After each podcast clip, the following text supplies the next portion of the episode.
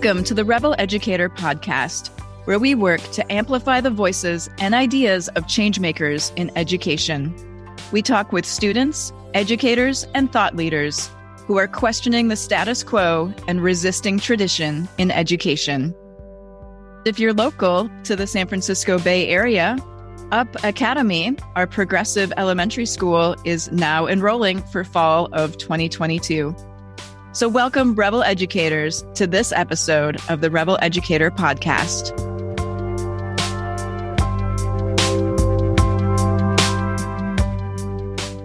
Welcome, Rebel Educators. I'm here today with Abby Falik. She is an award winning social entrepreneur, the founder of Global Citizen Year, and an expert on social innovation and the changing landscape of education. Labeled the number one place to work in the US by Outside Magazine, who personally I think is one of the highest authorities in the country. Global Citizen Year is a nonprofit using the power of global immersion between high school and college to unlock curiosity, conviction, and courage in our next generation leaders. Welcome, Abby. Thank you. I'm really excited to be here. I'm excited to talk with you too. You've been involved with travel and education and nonprofits for most of your career. And you pulled those three things together to create and build Global Citizen Year.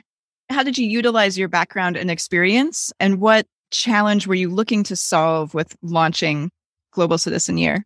Well, the origins go way, way back and the interest and connection to travel, education and social impact work. Well, it hasn't just been my career's focus. It's actually been, you know, from the time I was a kid and had opportunities to travel with my parents who decided that that was the highest form of our education and memories of my experience in high school. I was at a fairly homogenous elite private high school and felt quite antsy by the lack of diversity and the lack of connection to neighboring communities. So was quick to forge a partnership with neighboring organizations to find ways that we could be exchanging students across different types of high schools and then later spending time on my own in, in Latin America. All of it helped me see that the learning that I was doing that I found most impactful and formative was not the learning that was happening in my classroom experiences. And specifically, I took a year off between years of college and spent the year living and working in Latin America. And it was the most important part of my education. And when I came back, I was at Stanford. I petitioned for my year of real world experience to camp for credit, which they gave me. But I think that was some of the insight that sort of, I think of entrepreneurial paths as a slow cook, not just a sudden eureka moment but there were seeds that dropped at various stages, all of which led to this vision for a reimagined life stage for young people on the cusp of adulthood. So I've heard of the Australian version of Walkabout. So they take a year between high school and college and travel around the world. How is this, you know, similar or different to just a regular travel experience or how are you including other educational aspects into the travel that your students are doing? So we catch kids as they're finishing high school and still making decisions about what comes next. And we give them access to a community of peers, to a curriculum, to some form of global experience that stretches their sense of themselves in the world, gives them a clearer sense of their values and the kind of impact they want to have. And broadly, the vision is to build a movement around this concept, similar to a walkabout or there are other traditions and religions around the world that have fixated on this life stage. You're 18 and you're still forming your sense of yourself. You haven't fixed your values or identity yet, but you have the maturity to leave home. And we blow by that transition in the US in some race towards some elusive finish line, getting kids through college as quickly as possible, but to what end? And so the real instinct here is how do we give every young person an opportunity to recognize that the path they thought they were on is not actually a path, that the treadmill is high speed, but it's in their imagination and that there's an opportunity to get off and change course on their own terms.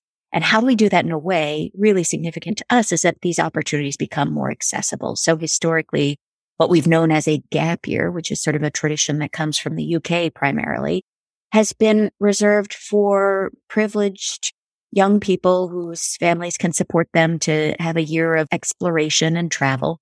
And what we're after is something that's more focused on access for any young person who is high potential with determined hope for how the future can look different than the present and finding resources to make this kind of rite of passage a common and shared experience.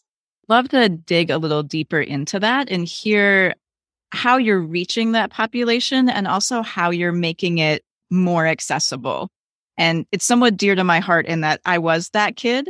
I grew up below the poverty line. We couldn't afford to do anything. I desperately wanted to travel.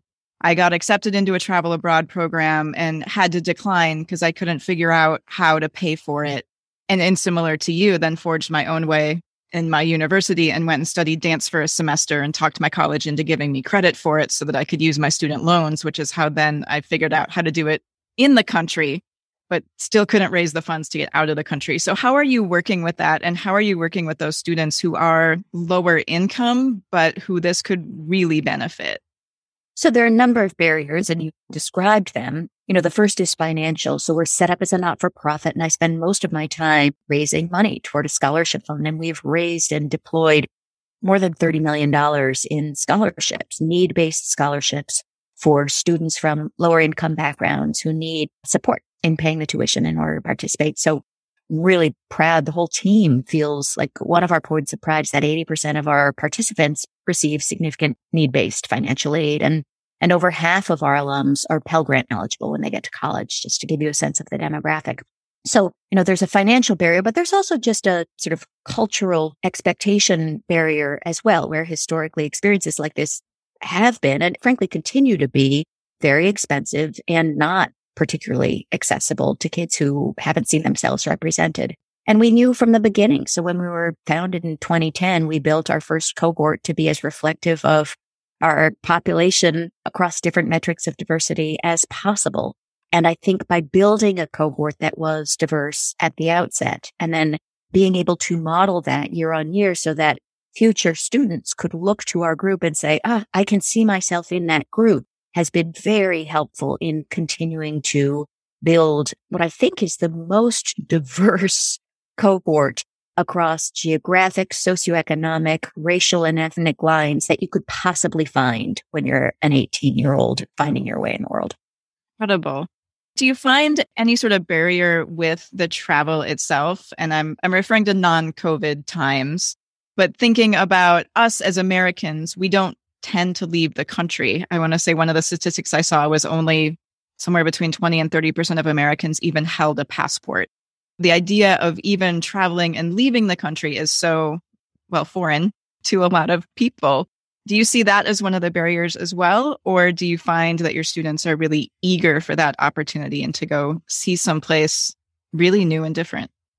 Gen Z is more globally oriented than any prior generation their media, their social media, their sense of the world and our interconnections are global in context and reach. And there's an innate sense of our interconnectedness. Now, that doesn't necessarily mean that everybody is sees themselves getting on a plane and, and having an international experience. What's been so exciting over the last now almost two years in COVID times where we've not been able to send our young people out through our traditional fellowship, which was an immersive experience in Asia, Africa, and Latin America. It's forced us to rethink the delivery model of everything we were doing historically. And when the pandemic hit, we knew that we weren't going to just sit on the sidelines, but that we had developed a model that could help countless, literally countless numbers of young people around the world whose lives and educational journeys had been so disrupted. And so we reoriented around what's become our academy, which is an opportunity for young people to come together to learn about themselves and the world through a curriculum and coaching and mentorship and a really stellar speaker series where they're interacting directly with some of the world's most inspiring leaders across different industries and sectors. We've had Melinda Gates, Deepak Chopra's leading a session tomorrow, Arianna Huffington, Sundar Pichai, Ray McKesson, and putting young people in proximity with leaders who inspire them and deconstructing those leadership journeys to help them understand that Nobody had it all figured out when they were 18, that every journey happens in fits and starts and looks much more like a jagged line than a straight line or maybe a spiral, but that there is, there's a myth that we propose that says you should have your purpose and passion figured out by the time you're 18, which I think can do such a disservice to a young person. So your question was, are there barriers around travel? And what's been really thrilling is to see that when we are inviting students to join this community virtually, we've been able to open up access to young people from around the world. And so as we look to the future, we will be merging what we've learned from the academy with what our traditional fellowship looked like, because there's nothing that replaces, you know, real world experience. And at the same time, there's an enormous amount that can be learned by being in community and in a cohort with young people from countries you might not have even heard of. Many schools and organizations talk about 21st century skills or soft skills. You talk a lot about power skills to unlock agency and empathy and global fluencies. So, how do your participants use and grow their power skills through their experience? Well, we call them power skills because I hate the dismissive way that we have framed these skills as softer, meaning lesser, meaning easier to develop and maybe less important than the more hard skills that have historically been the focus of our education system and easier to measure the outcomes of.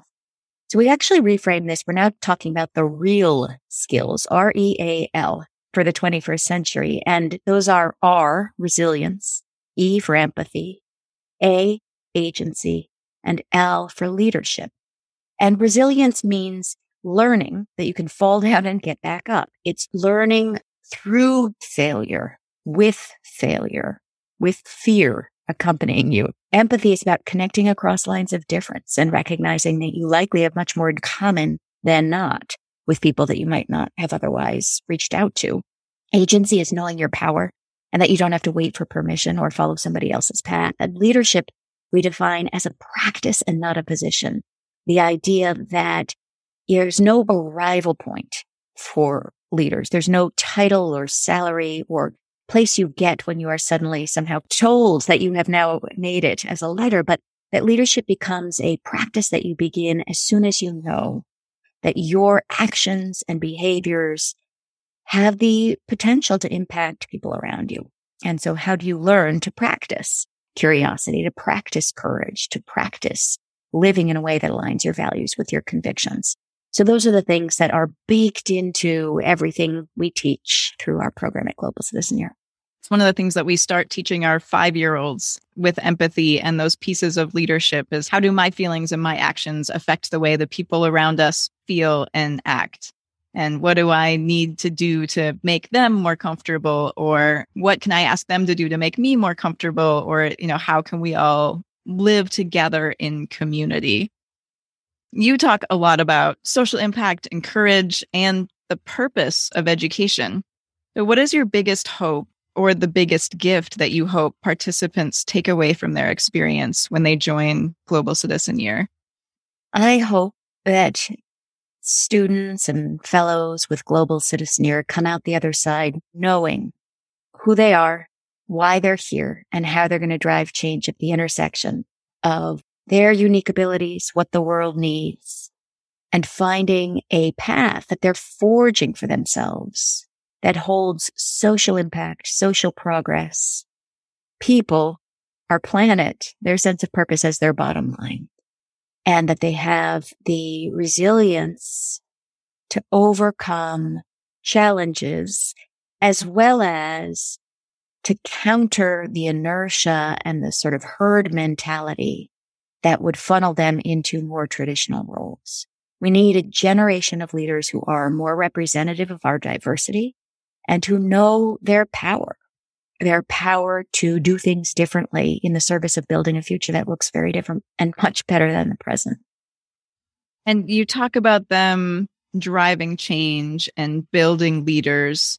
Where do the students go afterwards? Do you find that many of them look at it like a so-called gap year and move on to college? Are they starting their own businesses? Are they joining family businesses?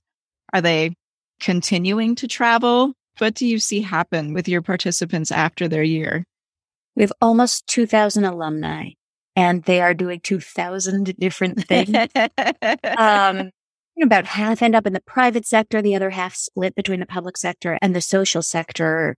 Most end up in college as a next step, but I imagine that increasingly our alums will find ways to create their own higher education and to forge their own educational paths. I think the classic way that we've approached four years on a college campus makes less and less sense for many students. And so the one thing that I would say is in common is they know their why. They know that they are driven by a sense of purpose, that they are here to leave some kind of positive impact and that they show up practicing these leadership capabilities in whatever context they find themselves. So we don't define success as they all need to go out and be entrepreneurs or the head of major corporations. We hope that they're exhibiting their leadership and having the courage to do hard things and to drive change from wherever they find themselves. And we hope that becomes the common DNA, a common behavior set among our alums wherever they land. And if we can seed a whole generation with that orientation, then the world really starts to move. Have you looked at building your programs into high schools or colleges? We have. And we're currently experimenting with our academy as a wraparound for the end of high school. And we've got some early high school interest where students are finishing high school, but they can enroll in this course that it's called leadership as a practice that helps their students reflect very deeply on who they are and, and what they're looking for next as they finish the first part of their educational journey. And then similarly, we've had partnerships with colleges who provide course credit and preferred admissions, sometimes financial aid for the experience. And we'll be looking to expand on those in the future as well. Yeah, it feels like so much of what you're talking about with the real skills should be things that students should be able to get from the education system. And I think it's one of the big challenges that often education leaves untouched for so many. So I guess that brings in the bigger question of, you know, what do you really think is the purpose of education? Education and school are not the same thing. And I think we conflate the two. The true purpose of education, I think it was Mark Twain had a, a quote around making sure that we don't let our schooling interfere with our real education. And I think that the real education needs to focus on revealing the things that are uniquely human. We live in a world where automation and AI are changing the nature of work, are changing what jobs will exist. And the only way that we can solve the problems we need to collectively is by reorienting what we mean by education to focus on the things that are uniquely human. And it's really those real skills. Those are things that computers and AI will never be able to do. And when I think about the experiences that feel most important to pass along to my kids who are five and six, it's really about learning who they are and who they're becoming. It's about uh, understanding their inner worlds as much as they can map the outer world and landscape and really finding their place with confidence at the intersection of the two. Yeah, that's it's one of the things we talk about as an elementary school quite a bit as well is the advent of computers and automation and how much the world is changing and how cars can drive themselves and robots can do surgery but we still need to connect together as humans yeah and it's those skills of being able to communicate of being able to understand of being able to collaborate all the things that the computers can't do that we really need to work to build and grow and really help our children to understand those parts of themselves and how to work and connect to other people. Those soft skills are actually the really, really hard ones and the ones I think a lot of schools struggle with. Going back to something that you said about assessment, and there's no way to really test that knowledge, right? Once, you know, how do you test empathy? you know how do you see if someone has reached what they need to know or if they've reached their leadership capacity like these are really hard things to do within the four walls of a school what do you want to share that i haven't asked you already what's kind of the next piece of this puzzle when you talk about the academy and you talk about global citizen year and we talk about growing real skills What's the next thing that you like to share about the work that you do? I have been fascinated by the history of the Peace Corps that 60 years ago, John F. Kennedy issued this call to action for a generation that became the Peace Corps. And when you look at the early footage and there's a, a recent documentary, and I'm just fascinated by how much sense it made in its time and how outdated a model it is for the 21st century. And if we were to issue a parallel call to action for a generation right now, it would come on the heels of a pandemic that has helped us all see that our fates are entwined, a climate crisis whose impact is already being felt everywhere on earth, and a sense that literally and truly our shared future depends on our ability to connect across difference. And if we can't figure that out, that's it. We are all on the same team here on planet Earth. We may not realize it, but we are all in it together. And so the call to action today needs to be compelling Gen Z to step off a well-worn path of high school to college and then a job that might be expected of you and to actually have the experiences that develop these power skills and that equip you to be the kind of citizen who sees a sense of civic obligation beyond just your community, but in a global context and equips you to be a change maker and a leader wherever you find yourself. So we, we have a vision of issuing that call to today's gen or next gen leaders, um, and to bring together a coalition of partners of private sector, public sector, around the world so that you could have a global exchange of young people where it becomes a common expectation that once you've finished your secondary schooling, you have an experience of yourself in the world that shapes everything that comes next. That's beautiful. I remember the Peace Corps. I remember looking into it and thinking that it was something that looked like it would be really interesting to be able to do and be able to be a part of and I can I can see the ties and the correlation to the things that you're doing now and how that would develop change makers and peacemakers and create volunteer experiences and um, allow students to travel and learn new places and see new things that they maybe haven't had the experience for so far in their lives. And the original Peace Corps call, again, it was of its era, but it was primarily young white men going out to quote help the third world. And everything about that makes no sense in today's world, right? We need to be recruiting a really diverse and representative cohort, not just from the US, but globally. And we need to be exchanging young people into roles where they're not helping, but they're learning. They need to be apprentices who are humbled to learn from the places where they're having ex- lived experience. And I also see possibility where this is not just a government sponsored initiative, but it's actually a coming together of companies and NGOs and, and government support to say that this is the most important investment we can make in young people's education and preparation. That'd be amazing. All of our countries, you know, could agree on one thing and all work together to make something happen for the betterment of all of us. I think it's possible. As I mentioned, I run an elementary school and I love to hear stories of other people's times from when they were in elementary school. So I'm going to ask you to think of a story that happened when you were in elementary school. There are two that come to mind. The first was I remember being in kindergarten. I was the white rabbit in a play we were doing, Alice in Wonderland. And I had this experience. I loved performing. I loved being on that stage. And I had this, it was, I think the first time I experienced my own sort of consciousness. But I remember clicking my eyes as though I could take a visceral photo of an experience I was having. And that has just stayed with me. This sense that we can capture a moment when we are fully present to it.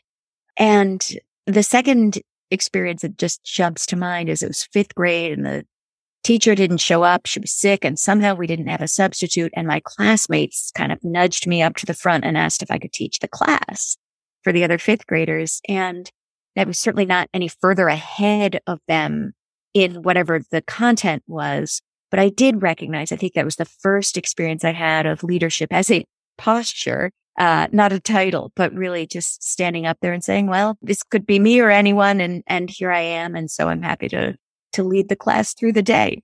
but that was quite empowering. And I've always remembered it as a moment where I, I saw what's possible when you just say yes to an invitation, even if it's before you feel prepared or ready. Did you get to teach class for the whole day in fifth grade? I don't remember. I don't remember. I mean, it might have been like half an hour, but in my memory, it was a stretch experience. It's a good reminder to say yes to things. I'm one of those people who oftentimes my knee jerk reaction is to say no. No, we can't do that. No, that won't work. No, we're already doing these other things. And I'm one of those people that then has to process it and come back and be like, oh, you know what? That was a good idea. We should explore that more. It's a good reminder to try and say yes more frequently and then go back and look at it. So, Abby, how can people learn more or how can people get in touch with you? Yeah. So our website, globalcitizenyear.org has everything you need to know. If you are an educator, you can learn more about joining our network of educators who nominate students to participate in Global Citizen Year. If you're a parent, you can pass it along to kids you know or work with. And we will be launching applications for our 2022-23 program experiences later this spring. Did I see you were looking for mentors as well, increasing your mentors. We are. So professionals across different industries and sectors who are excited to work one on one with our students. It's a volunteer role, about five hours a quarter. And it's a terrific way to meet a bright young star from somewhere around the world and to share what you've learned so it can be helpful to them. Excellent. Thank you so much, Abby. Thank you. This has been great. Thank you, everyone, for listening to the Rebel Educator podcast. I'd invite you to check out rebeleducator.com, where you can see all of our upcoming workshops, webinars, and professional development opportunities. UpAcademySF.com, where you can see our current progressive elementary school in action. And if you've enjoyed this episode, we'd love for you to leave a review and rate our show so that others can find it and love us too. Keep resisting tradition, Rebel Educators.